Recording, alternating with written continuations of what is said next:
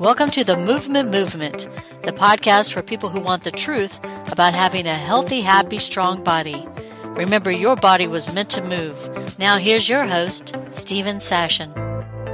You know, it's important to have a strong core, right? Well, what if that's the worst thing you could possibly have? That's what we're going to be diving into today on today's episode of the Movement Movement, the podcast for people who want to know the truth about what it takes to have a happy, healthy, strong body. Starting feet first, because those things are your foundation. We explore the propaganda, the mythology, often the lies you've been told about what it takes to run, to walk, to hike, to do yoga, to do CrossFit, to lift, whatever it is you like to do, and do it enjoyably and efficiently. And did I mention enjoyably? Because if you're not having fun, do something different till you are. I'm Steven Sashen, your host from xeroshoes.com. And we call this the Movement Movement podcast because we're creating a movement about natural movement. And what I mean by natural movement is letting your feet bend and flex and move and feel the way they're supposed to. And the movement part is getting people to rediscover the fun and benefits of that, to rediscover that natural movement is the obvious, better, healthy choice, the way we currently think natural food is. And since it's a movement that involves you, and all you need to do is it's really simple, experience it if you can, but also just share the word. So come to www.jointhemovementmovement.com. That's where you can find all the past episodes and all the places that you can interact with us and share with us and you know and all those places where you can find this content on facebook and instagram and youtube and wherever you find podcasts. Just give us a review and a like and a share and a thumbs up on on the places you can thumbs up and ring the bell on youtube. You know all the things to do. In short if you want to be part of the tribe please subscribe. So let us jump in. Jae you gave us a hell of a setup for how core stability is really really bad. But first before we jump in and hear what you think about that Jae who the hell are you? What are you doing here so, uh, my name is Jae Gruenke, and I'm the founder of The Balanced Runner. I've been helping runners from beginner to Olympian improve their form since 2003. And I'm a Feldenkrais practitioner, so I use the Feldenkrais method of movement education to help runners improve their form, improve their motor control, we could say. And so I'm I'm not a coach, it's just form is what I do. So before we jump in to talk about core stability and the problems thereof, couple of things. So wait ahead. Oh, I'm going to put you on the spot. So since this is the Movement Movement podcast, and since you are a Feldenkrais person, and by, and by the way, we have a bunch to talk about there, especially since you're in Marin, I just realized. Can you think of a movement thing that you would want to share with the human beings who are watching or listening or getting carrier pigeon to this podcast? Some movement, something that they could experience that might give some little shift about whatever they're doing or not doing. Maybe they're sitting, maybe they're standing, maybe they're taking a walk, maybe they're in their car. It doesn't really matter. So anything you can think of that would be a fun little movement, something. Well, yes, but let's see. It's hard to have something that would work in all those situations. Because, yeah, yeah. So don't know, worry. Starting position yeah. different. Don't worry about the situations, but you know, I just wanted to, so that way you, you might be able to pick one of those, or just something that pops into your head that you like. Doesn't really matter. What cool. you got? Yep. Well, let's see. Everybody's got tight shoulders, right? This one will work if you're whether you're standing or sitting. You can probably do it in a car. It's just not going to work if you're cooking dinner, probably. we should make it Dr. Seussish. You can do it in a boat. You can do it while you float. You can do it. you can I do like it in a it. car. You can do it near and far. So, all right. There's a blog post there somewhere. I always always looking for those. Okay, so uh, let's see. So just whether you're sitting or standing, just sit or stand quietly for a moment and just get a sense of the level of tension in your shoulders, your neck, and um, how you're breathing. Where do you feel that you move when the air comes in and when it goes out? And get a sense do you feel like your head is straight up or is tipped to one side or the other? This can be really tricky to tell because if it's a habit for you to tip your head, then it feels natural and it feels straight. But still, we seldom pause to think about this. So see what you notice or what you guess. And now, if you think you feel your head tipping to one side, tip it a little more to that side. If you don't feel your head tipping to a side, then just pick a side at random. So just tip it a little bit so your ear gets closer to your shoulder and then come back up again. We're going to follow the ground rules of Feldenkrais lessons here, which is you're going to avoid any feeling of discomfort. So absolutely no pain, but any feeling of discomfort. So if a movement is not comfortable for you, make it smaller. Going to avoid any feeling that you have to push to make a movement happen. If you feel like you have to push, make it smaller. You can just imagine the movement. If you feel like it's causing a stretch, make it smaller so you're not feeling a stretch. Stretching may be fun unto itself, but we don't do it in a Feldenkrais lesson. All right, so tip your head to that side a few times and see if you can feel where do you bend when you do that. Do you bend somewhere in your neck? Is the bending right below your skull, or do you feel like it's lower down? Or do you feel like you can't tell, which is also fine? Do you feel like the shoulder that you're tipping your head towards comes up towards the ear, or goes down away from the ear, or doesn't move, stays still?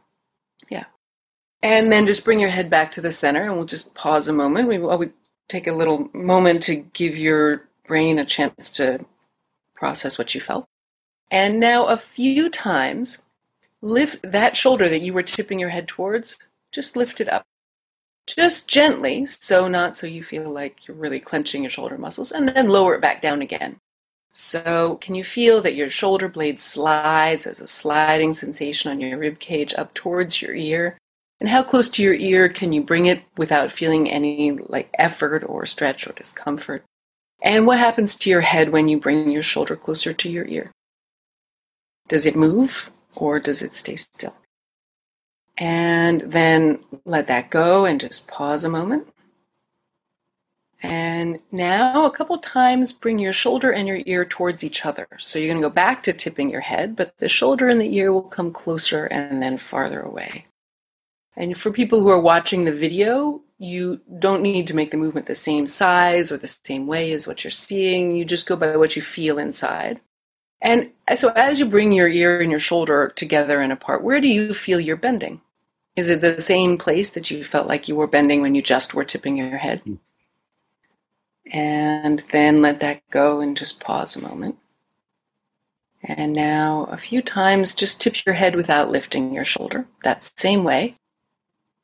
And see, does something feel different? Is it possible you're tipping your head farther without any stretch or without having intended to do anything differently? Is it possible that something else is happening? Is it possible that the other shoulder is actually moving? And now we have to do the other side because it's against my religion to leave people lopsided. you don't know how to have any because, fun.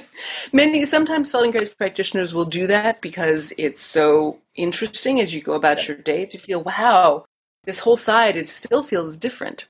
But because I work with runners who are handling a lot of forces in their body, I don't want to create any mm-hmm. disparity between the two sides that wasn't there to begin with. And I'm guessing that people listening to this are pretty active people. So let's, why don't you try tipping your head the other way now and see how does it feel to tip it that way? Mm-hmm. It's not going to be like it would have been if we hadn't done the other side because your brain has already learned something and is transferring it. But you may feel it's really different on this side. And then pause. And now a couple times try lifting that shoulder towards the ear. So you leave your head. You don't intend to dip your head, but you just lift the shoulder and see does this shoulder slide as easily upwards as the other one did? Or is it easier even? Does it feel different in some way or just the same? And is there a sensation in the side of your neck when you lift your shoulder? some sort of little shift in your head. And then pause and let that go. And now try tipping your head and your shoulder towards each other, or rather, the head tips and the shoulder lifts. Now, I couldn't help but do it a few times myself on the other side, so now I want to do it on this side too. Yeah, it's hard to say without doing it. Yep. The challenge of the practitioner, the Feldenkrais practitioner. I don't want people copying me, right? Mm. And now let that go. Pause a moment. Something may already be feeling different in your shoulders. Oh, yeah. And then just try tipping your head towards that second shoulder again and see how do you do that now? Is the bending in a different place? Do you tip it a, a different amount? Does the opposite shoulder actually follow the head a little bit? And then let that go and just sit now or stand, whatever you were doing, and compare your two sides and see what the sensations are in the tops of your shoulders. Maybe even though you were working those muscles, you were lifting them a bit, you may feel like they're more relaxed and your shoulders are in fact a little lower. And you may feel my head. Yeah. Awesome. And then just check do you feel like your head is in the middle? Do you have a different sense of that? And that was an extremely short Feldenkrais lesson. That was delightful. I my favorite thing for people who don't know about Feldenkrais, I think you just gave a great introduction. So here's the part that I was going to say once you said Feldenkrais and Marin. So what year is this? This is 2020. So last year was 19. So whenever that was, 30 years ago, I was on my way to China and I stopped off in Marin County to do some work with Thomas Hanna. Oh wow! I had a hunch you would say that. When I when I say that to hmm. Feldenkrais people, they're like, "Oh my gosh!" And Thomas Hanna wrote a book called Somatics. For those of you who want to dive into some of what his version of Feldenkrais, the things that he he did with that, he brought Feldenkrais to America, and and uh, wonderful book that's been in print for Jesus since about then. But what I love, and your intro was so good, is there's two things that that really differentiate it, and I'd love for you to elaborate on this. One is the not trying to move into or through the pain. The other is maybe there's three things. The other is focusing on the good side, and then the third is just that phenomenon. You know, people think that the change happens or the learning happens when you're forcing something, not realizing that it's the integration that during the resting and relaxing that actually does that. So that phenomenon of doing something on one side and then suddenly feeling the other side change, even though you haven't done anything on that other side, I, I just totally adore. And it's almost like it's like it sneaks up on you. You're it's a fake out. You're doing something, and then the next thing you know, a thing that you weren't paying attention to has changed. And there's often, for me at least, there's that this feeling of like almost giggly release as your body figures out what to do next or how to do it. And I love the instruction you gave about feeling where your neck was moving because it was, for me, it was impossible to not play with that. It made me feel like I was in India. Like, let's see if I can move just from the axis, just from the, the atlas, the top of my head versus lower down exactly. And all those different ways. And so, and which reminded me of my first barefoot run where I just kept exploring all the different ways I could move running faster, running slower, moving my legs faster without running faster, moving my legs slower without running faster, landing on different parts of my feet. You know, that that and that's the other thing that I love about Feldenkrais is that kind of it's more people love to say it's about the journey, not the goal. But it's one of the few modalities that I've ever experienced where that's really the case. It really is about experimenting and exploring, not about getting to some imagined future thing. So, hey, thanks. Yeah, you're welcome. And, and I, I, just want to call out something that you said because it's you know when I do interviews and I'm trying to explain what Feldenkrais is, like first no one ever thinks to ask me for a lesson, or very very rarely because they've never heard of it before. Right. But then also you know the the response that you had that like I it was impossible not you know to want to start to play with it and explore all the different ways I could do it. You know you might have you know having a sense of your personality you might have always been like that but well, one thing that we know that is an outcome of doing a lot of Feldenkrais lessons, you know, which clearly you've had a lot of experience with this, is that you develop a much larger repertoire of movement possibilities. Right. And uh, I, you know, I never really. There was even a study done you know, a fair while ago. I just can't even remember this. I heard about it so long ago in my own professional training program, but the just the, the, upshot was that people who had done a lot of Feldenkrais lessons could think of more different ways to follow an instruction than the people who hadn't. And this is a tremendous resource, you know, for a physically active person who's especially yeah. in, in natural environments where it's your versatility, like your versatility and then your ability to quickly choose among the options for the most effective and or safe one, the, you know, is what it's all about. But it's also an enormous life skill. Right. And because movement is what your brain is for, and everything else that your brain does is built on top of that. When you develop that capacity through movement exploration, it becomes generalized in your life. Well, I, so. you know, for me, there's the, how do I want to put it? Mine, this is not going to be surprising to you, I think. My natural inclination is to be somewhat contrarian and counterfactual. And so when I hear something, especially an instruction, I'm always looking for the edge case for you know what's the thing that someone hasn't thought to try in that regard. I'm trying to think of a specific example but i'm remembering something that involved like all some you know i'm in some group we're in some hotel room somewhere whatever the instruction was it was very obvious to me that everyone else had the idea that they had to stay in the room. And so as soon as the instruction was done i just bolted out of the room.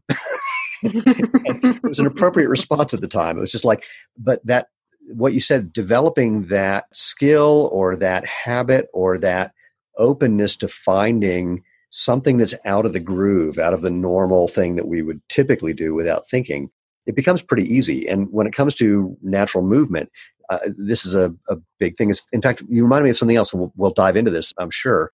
But when people talk to me about running form issues where they're typically overstriding, I'll often say to them if they say they want to learn how to run better, I go, well, just exaggerate what you're doing. Stick your foot further out in hmm. front of you. Do something that really highlights the other edge of where you're trying to go, because then you become aware of where you really were. The number of people who I, I remember, gosh, I've, I worked with a couple of runners who thought they were midfoot landing people who were getting their feet underneath their body when they landed. And it couldn't have been further from the case.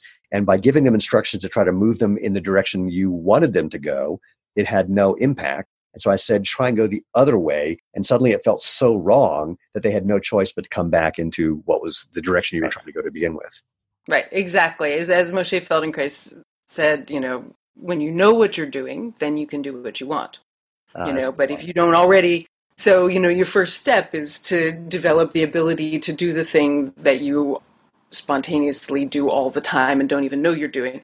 The ability to choose to do it. Mm then that's the same as the ability to choose not to do it. I like it. So let's dive back into what we started at the top of this. So let's talk about core stability. And you had a, a line that I just adored. So I'm going to let you say that and jump into your thoughts about core stability, which is something, of course, everyone thinks they need to have, you know, great tight core. They need to have rock hard abs. They need to do, you know, whatever it is they do. So I'm going to let you uh, take it over from here because you had such a brilliant line. I, I wanted to hear it again. Yeah, well, it is a core stability is like orthotics for your torso. Wait, I just want to pause on that because because yeah, many people now for many people they're going to think, well, that sounds good because an orthotic is about stability, and you know I want things that are stable, and so why don't I get an orthotic for my torso? So please elaborate, Jae. yeah, yeah. I mean, always when I say stuff like this, then people come back at me like the most sophisticated people who understand core muscle function come back at me and it's like they're like that's not what core stability is at all and so when i say this uh, what i really mean is core stability as it is popularly thought of right. and frequently taught right so like scientifically there's a, it's there's a thing and we'll talk about that but it is not what's being taught and it's not the thing that runners are being told that they need so, so what's being um, taught um, what are people typically being told and then what's this alternative perspective Right. So people are being told, so, okay, orthotics, feet, spines, okay, feet and spines, 26 bones. Isn't that interesting? So it's not a, it, isn't it? I, well, you know, look. Uh, for all I know, it's just a giant coincidence, but it's really a fun one, even if it is. So let's let's just and you yeah. know, twenty six letters in the English alphabet, and then there's going to be other things that we find at twenty six, and it's a conspiracy, is what it is. It's the Illuminati. That's got to be what it is. I like where this interview is going. so, so, uh, so you know, these are not evolutionary mistakes, right? Yeah. That where you have a lot of bones and therefore even more joints, right? Those are meant to be mobile, adaptable areas. They're well, not meant.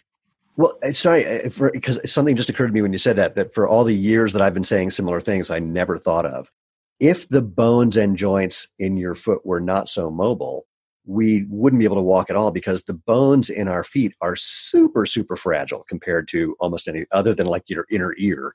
I mean, you know, they these things are hmm. not big, thick, strong things, and yet they support whatever size your body is when allowed to. So that's an amazing thing that the whole structure of these tiny little bones that on their own couldn't do squat, semi pun mm-hmm put all together in the right way create this amazing ability to support us when we're walking, running, et cetera, et cetera. Yep. Yep. Absolutely. And you know, and and then you know for the for the spine, then that's you know the lumbar vertebrae are quite big and strong.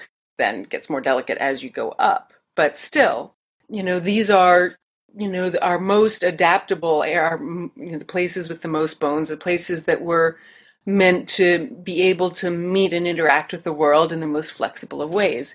And it's interesting, it's like it's the hands and the mm-hmm. feet, but then the spine as well. And in fact, the, you know, what can feel like kind of the middle of the spine, your T12, L1, so your last thoracic vertebra, which is the area of your rib cage, and your first lumbar vertebra where they meet, that's actually quite a mobile area. You know, to the extent that if a person has a fall, that's the most easily, the most frequently, like a bad fall, that's the most frequently fractured area because it's the mm. most mobile.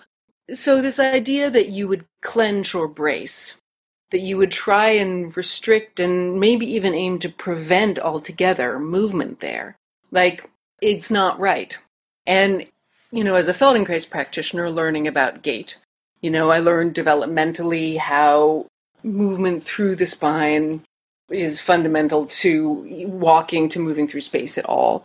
So your pelvis makes this sort of figure eight motion in your rib cage. We have a counter rotation. And that counter rotation, the, the turning one way of the pelvis, the turning the other way of the rib cage, you know, meets right at that T12 L1, which is also where your diaphragm is, and which needs to be not restricted but able to move and your very fragile feet, or potentially fragile feet, can't by themselves handle the load and moving across the foot and then the push off mm-hmm. of a completely rigid torso.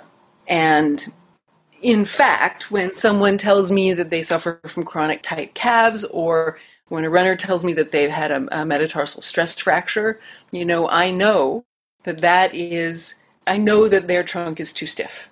And when we fix that, the stresses are changed, the calves relax, or the calves no longer accumulate chronic tension, and they change the movement pattern that led to the stress fracture. So, so two things. First, I need to apologize. You have the cool background with books that I want to try and figure out what they are. And I, I got kicked, kicked out of the spot in my office where I have shoes behind me that look really cool. And now I've just got this empty corkboard. And that's the apology that I should have done way earlier. But secondly, so the thing that people are being taught now is a lot of anti-rotational movement, basically trying to quote stabilize the core and make things immobile. Now, David Weck, the guy who invented the Bosu ball, that half. I know David Weck. David, so David Weck and I went to college together. oh! Oh, no, we have to, we got to have a talk. So, and Feldenkrais yeah. training program together. That's, we have oh, brilliant! Bizarrely so, parallel lives. So David, David is of course the other person, or one of the uh, the few other people who talks about having a mobile core, if you will, rather than a rigid mm-hmm. one. He and I have had a lot of conversations about this. So you would then, of course, suggest that things like planks, Pallof press, all this anti-rotational stuff, all these things to try to keep things not moving, not the recommended course of action. Now, no, wanna, and I've been putting it to the test for 18 years. So I want to I want to ask you a question about that and see how you deal with this because one of the things that I notice there's a, a very early blog post that I did that had to do with Glen Mills, who's Usain Bolt's coach. And what Glenn said is what got Usain to become the fastest man in the world and turned him from being a very good 400 meter runner to the fastest man in the world was that they spent a year working on his, mostly on core stability, on his abdominal strength. And I see mm-hmm. so many runners who they are like a bad slinky that when they hit the mm-hmm. ground, everything, you know, from their rib cage down to their like nipples to nuts, basically, if we're going to do it mm-hmm. that way, um, just collapses and not in a way that looks like there's anything strong there. It looks like it's just weak. So, talk about this phenomenon of how one has an appropriately flexible, strong, moving thing that is not hypermobile or just getting in the way of being able to apply force into the ground properly, which is what allows you to run fast. Right. So, um, so many things I want to say about that. But first, let me say that you know how you organize yourself to handle the stresses of running mm-hmm. is what really matters, and not your strength. So, you know, it's like how do you organize yourself to pick up a box? Well, if you let me see, if you don't bend your uh, really heavy boxes on the floor, you don't bend your knees. You just lean over from your hips. You grab it from the top and you throw throw yourself backwards. You know, like doesn't really i mean you could you could you, so that's a that's a terrible way to pick up a box. You're probably going to yeah. hurt your back right? You could fix that by just getting really really strong at deadlifts right, right. but really it would be better to learn the proper technique for handling the load of picking up the box because you probably already had enough strength. Right. Okay. So, so got it. right and really especially when i you know working with elite athletes and seeing how strong they are and how frequently that force is utterly misdirected. Mm. You know, mm. all these muscles creating forces in directions that are not propelling them forward. Right. So then the task there is not to try and persuade them to have less strength. It's, you know, it's like, how can we channel this so it all goes into forward movement, mm. motion? So there's that. Like the second thing I do want to clarify, it's not that the core does nothing, but it's which muscles are we talking about, right? And what are we trying to make them do? So I just have been doing, a, coming to the end of a year long project at looking at breathing and the, the role between breathing and like actual core stability, because you mm. do have to do something to handle impact and have some control your right. midsections, you know, between your ribs and your pelvis. Right. And that's done by your diaphragm your deepest layer of abdominal muscle, your transversus abdominis, and your pelvic floor. They contract fraction of a second before impact so that it's, it's like having air in your tire to create a little bit to increase the pressure your intra-abdominal pressure and that stabilizes you go ahead yeah well i was going to say this well, you're, so you're more okay you go then i'll go okay so all the more superficial abdominal muscles are not involved in that job Right. And when you ah. enlist them, and when you enlist them in that job, one of the things that they do is wreck your ability to breathe properly right. and get enough air because they pull down if you are start to use your rectus abdominis and your internal and external obliques to do this bracing thing that really is only supposed to be done by the transverse and is not regulated consciously because you can't regulate anything consciously in that small a window of time not even right. sprinters then you have just destroyed your ability or at least significantly interfered with your ability to perform this counter rotational motion, which running depends on. And when you interfere with that, then you are putting energy into interfering with something your body needs to do, and you're not trying to do that thing anyway. And the waste of energy is tremendous, and the misdirected force and the stress at your joints, the injury risk, it all goes down the toilet. And again, you're also preventing your ribs from being able to make the movement and your abdomen from being able to make the movements that allow your diaphragm to work well so that you can actually breathe. So that's, I think, covers. And, you know, just because elite runners do it doesn't mean it's right. Well, that's. I can tell you that. the number, the number of times where, where someone has said, well, so and so, and they name some, you know, elite Kenyan marathoner does X, Y, and Z. And I go, I don't want to be the one to point it out to you, but you're not a 105 pound Kenyan running at almost 13 miles an hour for two hours. So why you're comparing yourself to that person is a mystery to me. Backing up a little bit, you reminded me there's a, an interesting thing in weightlifting where people put on a weightlifting belt and most non, how do I want to put it? Most novice lifters or people, or I'm trying to think of a better word. People who aren't really smart about lifting, they think that the whole point of that is that you're supposed to tighten the belt up as much as you can, that the belt is giving you support, and not realizing that the proper use of a, of a lifting belt is to give you something to push your abdominal muscles out into. So you're, mm. and you want to really push your transverse abdominis as much as you can, which is kind of a weird statement. But the idea is that you want to brace by pushing, not brace by just having this thing be a crutch, be another orthotic, if you will. And people don't get that.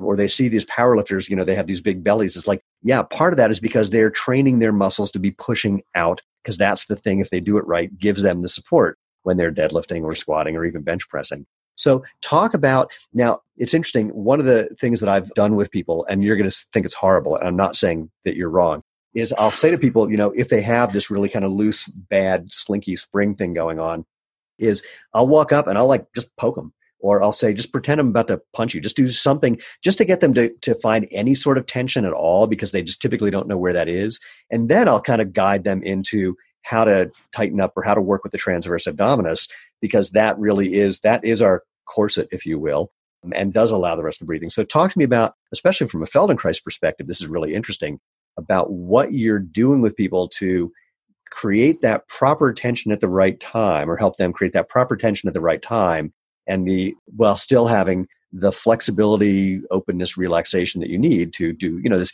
crazy thing called breathing. And I'm going to call it crazy because, like in the hundred, I think I breathe three times, just mm. kind of barely. It's that's a whole different game for sprinting. Right. And of course, in sprinting, there's this whole argument about at the start how you breathe, which is basically like Valsalva maneuver or various other things to generate more tension that arguably is going to help you be putting more force in the ground, just like a weightlifter, because those first few steps, it's really like doing a super heavy squat or super heavy partial squat.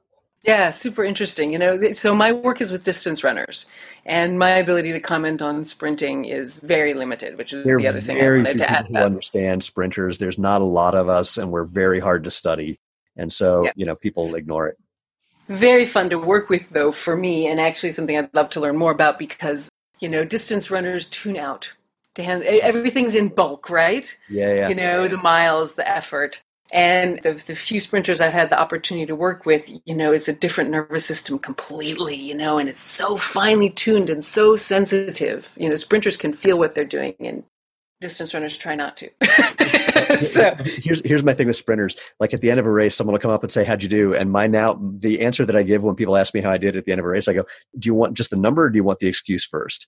Because the thing, the thing with sprinting is it's like bowling or archery or target shooting or it's a it's very precise and you can never get it perfect which is why it's so addicting um, is that there's you know like that one tiny little step that you screwed up on the third step uh, it's like you know that's the end of it. The fact that you leaned a little too soon it's like all these tiny little things and i'll stop ranting about sprinting in a second. There's two other parts. One is that my favorite moment in a race is between set and the gun going off because it's just mm-hmm. all you can do is wait and that waiting it, it's the most empty my mind ever is in just that moment. And then the reaction is just instantaneous and super, super fun. And then during the course of a race, you get like three thoughts. You get three breaths and three thoughts. It's like drive. there's weird, some weird thought that's kind of like take off. You don't want to just stand up. You want to move into the maximum acceleration phase. And then it's sort of, you know, step over and then it's just hold the fuck on until you get to the end.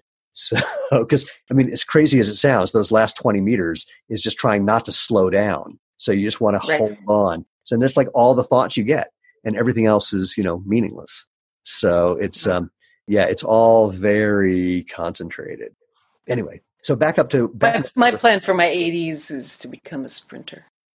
well, I got to tell you, when you go to Masters track meets, it's super, super fun finding the really old sprinters. Um, I, the first time I went to the senior games after I turned 50, some of the 60 year olds were coming up and saying, you know, enjoy it while you have it. Because once you turn uh, 60, things start to slow down really fast and a bunch of the 80 year olds overheard and came up and went, "You guys have no idea what you're talking about."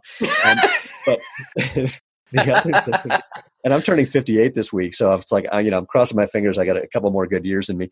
And then the other thing that happens though at meets is sure you know the distance runners are all great. It's all a lot of fun, but when you see the 95 year olds in the 100 meters, everybody wants to be those guys and mm-hmm. those women.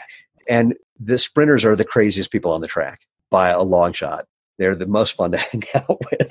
So, so I highly, I highly encourage you to uh, become yeah. an old age sprinter. It's it's a great gig. Awesome, awesome. So, but we, you had some serious. Um, oh yes, tightness in the abs, right? Yeah, how do we yes. do this thing? So, like again, so what your transverse abdominis is going to do is like not subject to your conscious control. Right. So you are not, and there's no benefit that's been shown from just holding it tight all the time. Like it has it has its times that is well, okay. Thinking back to you know, like it's it's just regulated by your nervous system subconsciously and you although is there something possibly even a sprinter can't intervene in timely well, yeah, fashion yeah. no right. is there something is there something though i'm thinking i'm going to move away from transverse abdominis which we need to perhaps define for people but the other thing i'm thinking of is like there's people who they've never used their glutes in their life and so right. the only way to get their glutes to start firing in a natural function is to highlight the fact that they haven't used them by getting them to fire at all under their conscious control. Just so they just kind of it kind of wake seems to wake up some nervous system pathway that had been shut down because they figured out a way to run or walk or whatever it is without using their butt to begin with. And so their brain just went, Oh, you're not going to do that? All right, well, I'll stop paying attention. I've often seen just, and I think Irene Davis at Harvard does this, where she'll just like poke people in the glute and go, tighten that up. Okay. And now that you know that that's there, go, you know, now start running. So I mm-hmm. wonder if there's some similar thing transverse abdominis wise. Yeah. Well, again, I would just leave that be. So here's the thing is if you were totally out of shape, yeah. if you were like on bed rest or whatever, and everything was equally weak, and you got up and you started walking around, then the movement of walking would strengthen the muscles that you need for walking. And if any of those muscles didn't get strong from you getting up and walking around, it's because you didn't know how to use them when you were walking. And similarly with running, running strengthens the muscles needed for running. right. If any of them are not, you're not using them, or you know there there's an imbalance a strength imbalance is because you don't know how so movement coordination comes before strength and produces strength mm. and even conscious activation of muscles it still begs the question like what what is it about how you're moving that doesn't just use those muscles that doesn't make it inevitable that they turn on and a lot of that has to do with how we just organize ourselves in space and time relative to gravity and the forces involved in running. And that is definitely true with the glutes. Sorry, yeah, how does ahead. that relate to, how do I want to put this?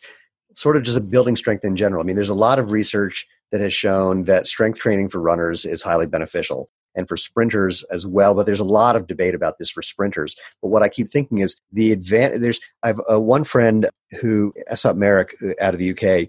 His take on weightlifting is it's really just designed to get back into balance the things that you've knocked out of whack when you were sprinting, and that's the primary function. There are other people who say, well, you basically when you're sprinting, you're only able to apply a certain amount of force at a certain amount of time without some sort of extra load whether you're adding weight or doing a sled push or pull or something. So the other advantage for doing certain kinds of training, not just going in and doing squats, for example, but certain kinds of training, right.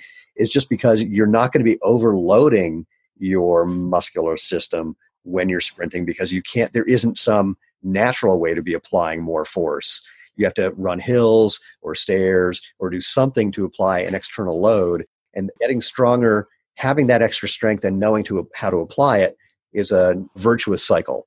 So if you, right. you're already knowing how to apply it and you get stronger, that's great to a certain extent. But I don't know where that thought began. Oh, something about, yeah. you know, yes, you can, you'll strengthen a certain amount from just doing it. But what's your take on just getting some supplemental strength once you're knowing how to apply it correctly? Oh, well, sure. I mean, you know, and all, again, all of the elite athletes that I work with, you know, they strength train. So, you know, I'm I've got no no disagreement whatsoever with strength training for performance you know? That's a that's a piece of the puzzle. But that assumes that you know how to use that how to bring that strength from your squats or whatever you know into your running and not everybody does. And so and it's a completely different thing than corrective exercise right? Mm-hmm. where, where what you get when you go to a physical therapist because you have plantar fasciitis and the pt says well you don't have any glutes, your glutes are just totally weak, but your quads are like rocks. What's going, you right. know, we gotta, we gotta fix that strength imbalance. And then you, you you're doing a million clamshells, which by the way is I hate those. That's a terrible exercise. I mean, like bridges. The, aside the so, fact and, that it makes you feel awkward and really inappropriate, and yeah, yeah, but yeah, but it's also it's it's a it's a, it's a bad movement.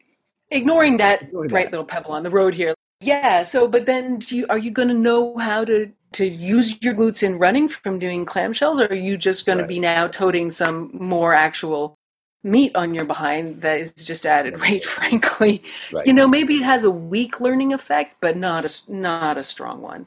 Whereas the right Feldenkrais lesson in one hour, you could be living in a completely different world in terms of knowing mm-hmm. how to use your glutes. And a lot about glutes is is people don't really understand, especially for distance run again different in sprinting because it's basically you're just trying to accelerate and like that's all there is. But you know your glutes main job is not to push it's right. to hold your head up. And so if you are not wait, wait hold on hold on. Your glutes main job is to hold your head up. We could open with that line. Yeah. So say more about that. So you need to be leaning forward when you run. Mm-hmm. And so what that means is that when you're in mid stance, means your weight is fully on your foot, you're at your most compressed moment in running. You're experiencing 2.5, 2.7 times your body weight in compression, downward compression. Right. like have another you sitting on your head pushing you down. So if you're leaning forward as you should be, your head is not over your foot, it's in front of your foot. Right. And that downward force will cause you to face plant. Uh, if not for your glutes. Oh, I love it.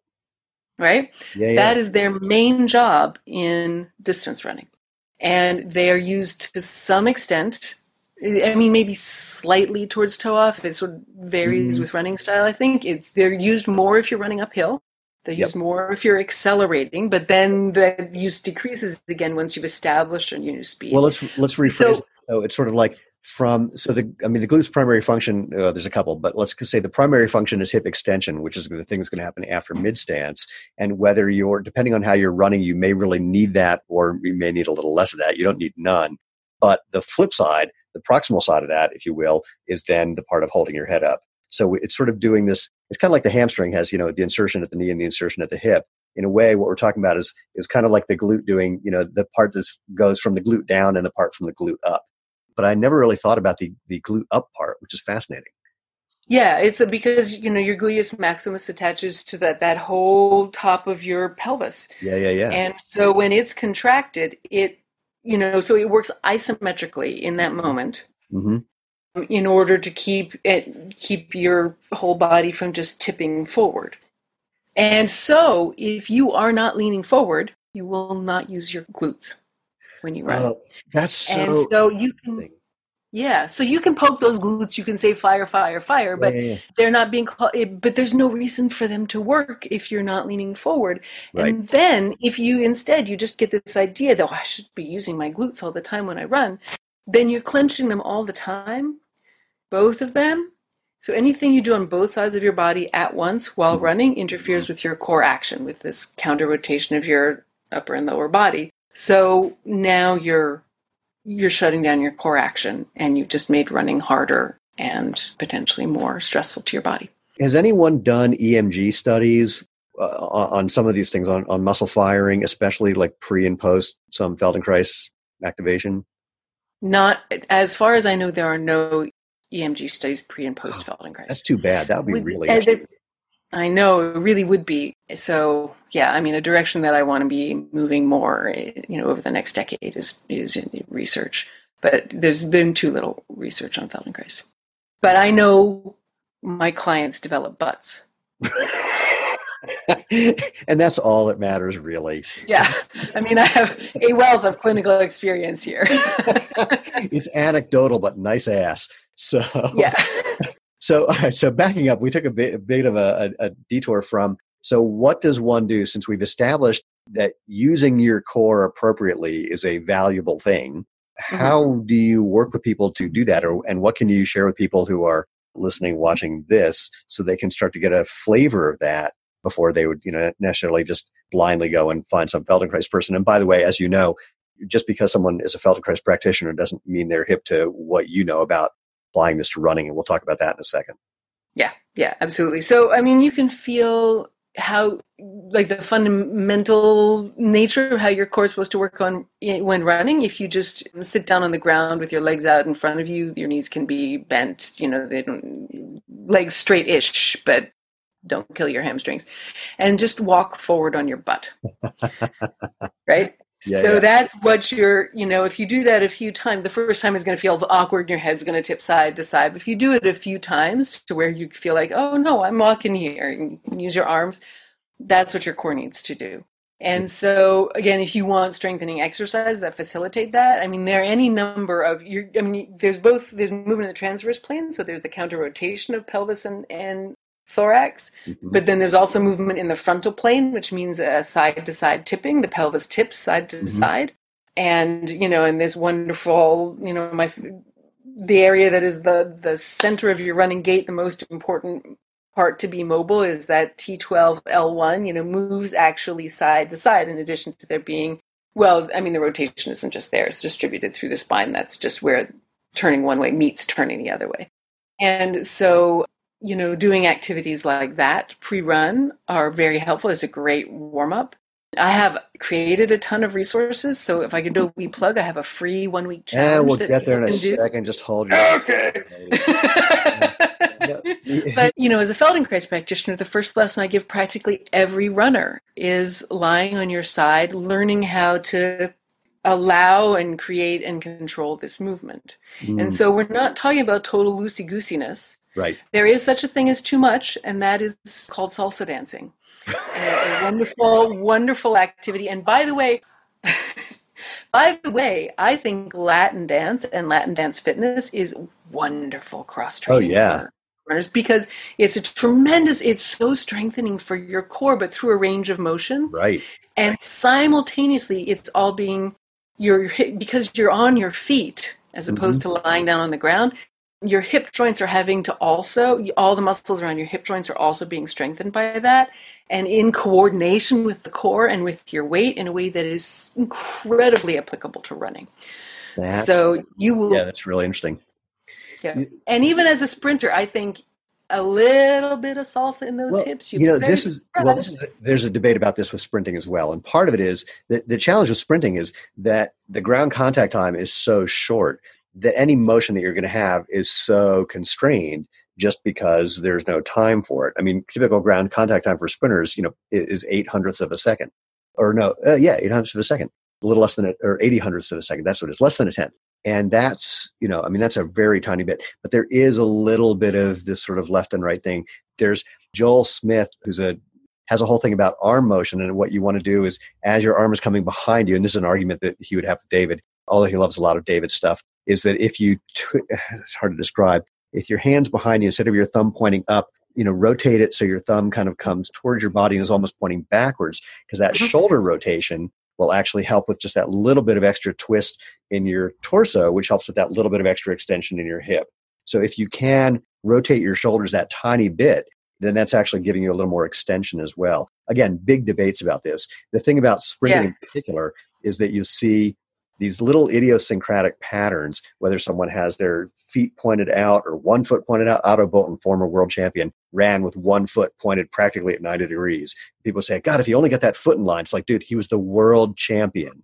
You know, leave him alone. So that's that's the big thing. Everyone has opinions about sprinters, but no one's. I've never met anyone who's taken a sprinter and dramatically changed their form with a simultaneous dramatic improvement in performance because so much of it is happening so fast that actually you and I need to talk about this because I actually have some theories about how that could be different because I think fundamentally people aren't teaching sprinting mechanics the right way based on what it takes to learn a new movement pattern. And this is a Uh-huh. combination of Feldenkrais things and biofeedback things and just basic motor skill acquisition things, which is my undergraduate research, those cognitive aspects of motor skill acquisition. I, we'll have to do this offline, frankly, because I don't want to share the info because I want to patent this stuff. So, but I mean, I think there's a there there for it that no one's ever, no one's really gotten into. But I love the walking on your butt. I think that's I can because this is something similar to what we sprinting thing where we're actually just using the arms to get the get used to what the arm motion is, which then involves Mhm. walking on the butt because you can't avoid it when you're doing that.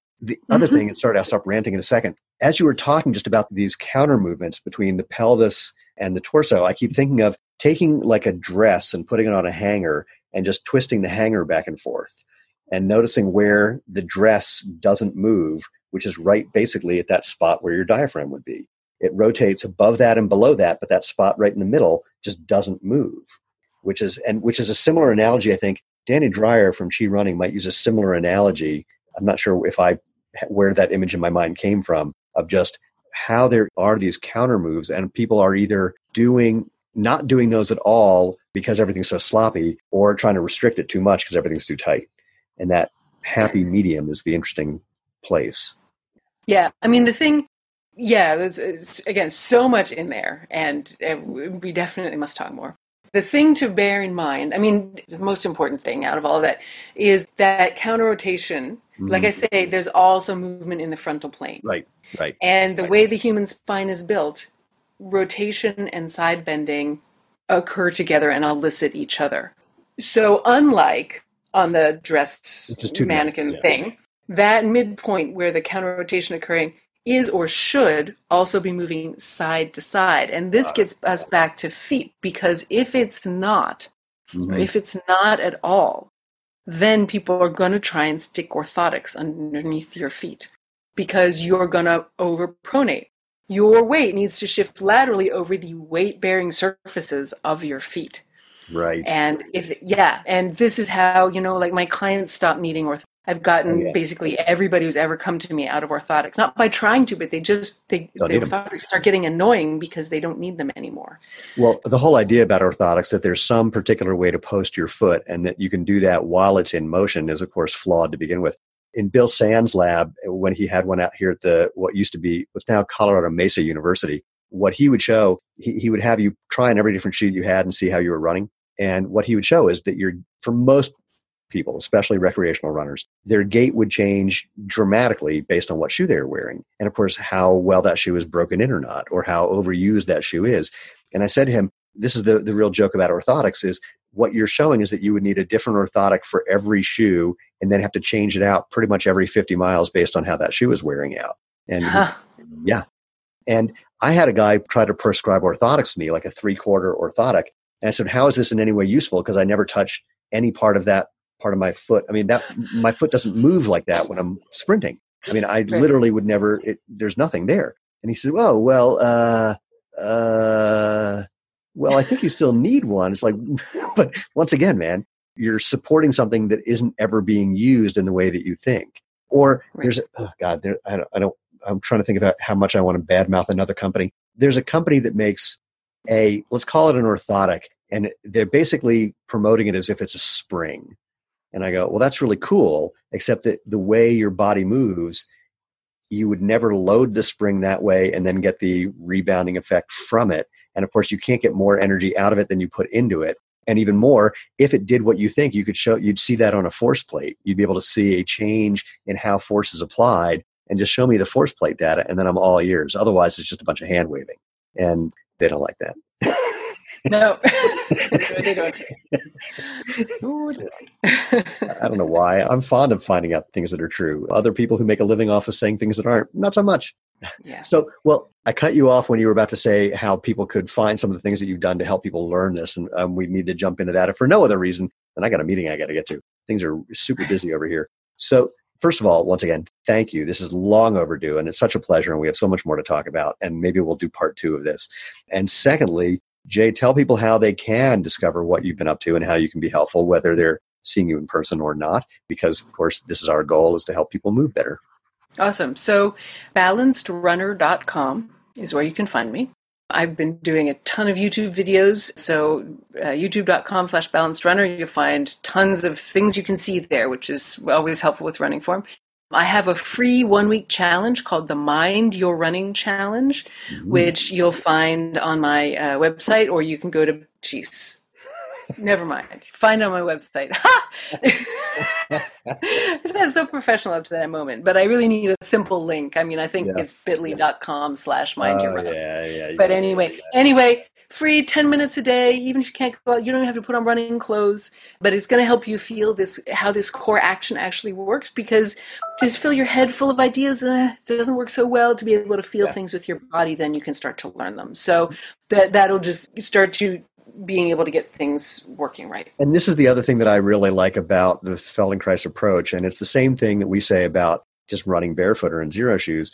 The goal is for you to be able to feel and understand and listen, whatever listen to your body means. I hate that phrase, but to be attentive to what's happening with your body and the different options that are available so that you become your own coach, so that you can tell what's going on, so that you can be the experimental, your own guinea pig, if you will, and that's the value. I mean, we, for whatever reason, especially in America and perhaps in mm-hmm. Europe a little as much, I'm not sure if it's as much, we've become very attached to a instant product based solution without realizing that it's really the best thing is figuring it out internally. What we like to say about Xero Shoes, it's like we're not doing anything. We're getting out of the way so you can figure out how to do you best.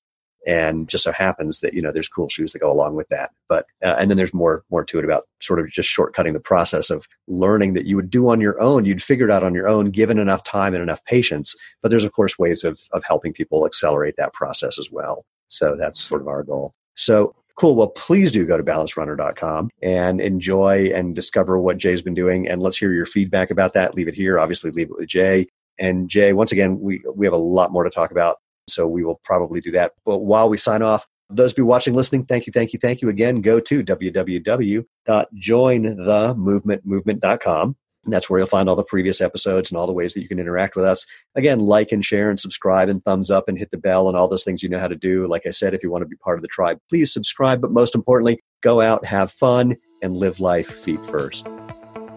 You've been listening to the Movement Movement Podcast with host Steven Sashen. Remember to join the tribe and subscribe at jointhemovementmovement.com.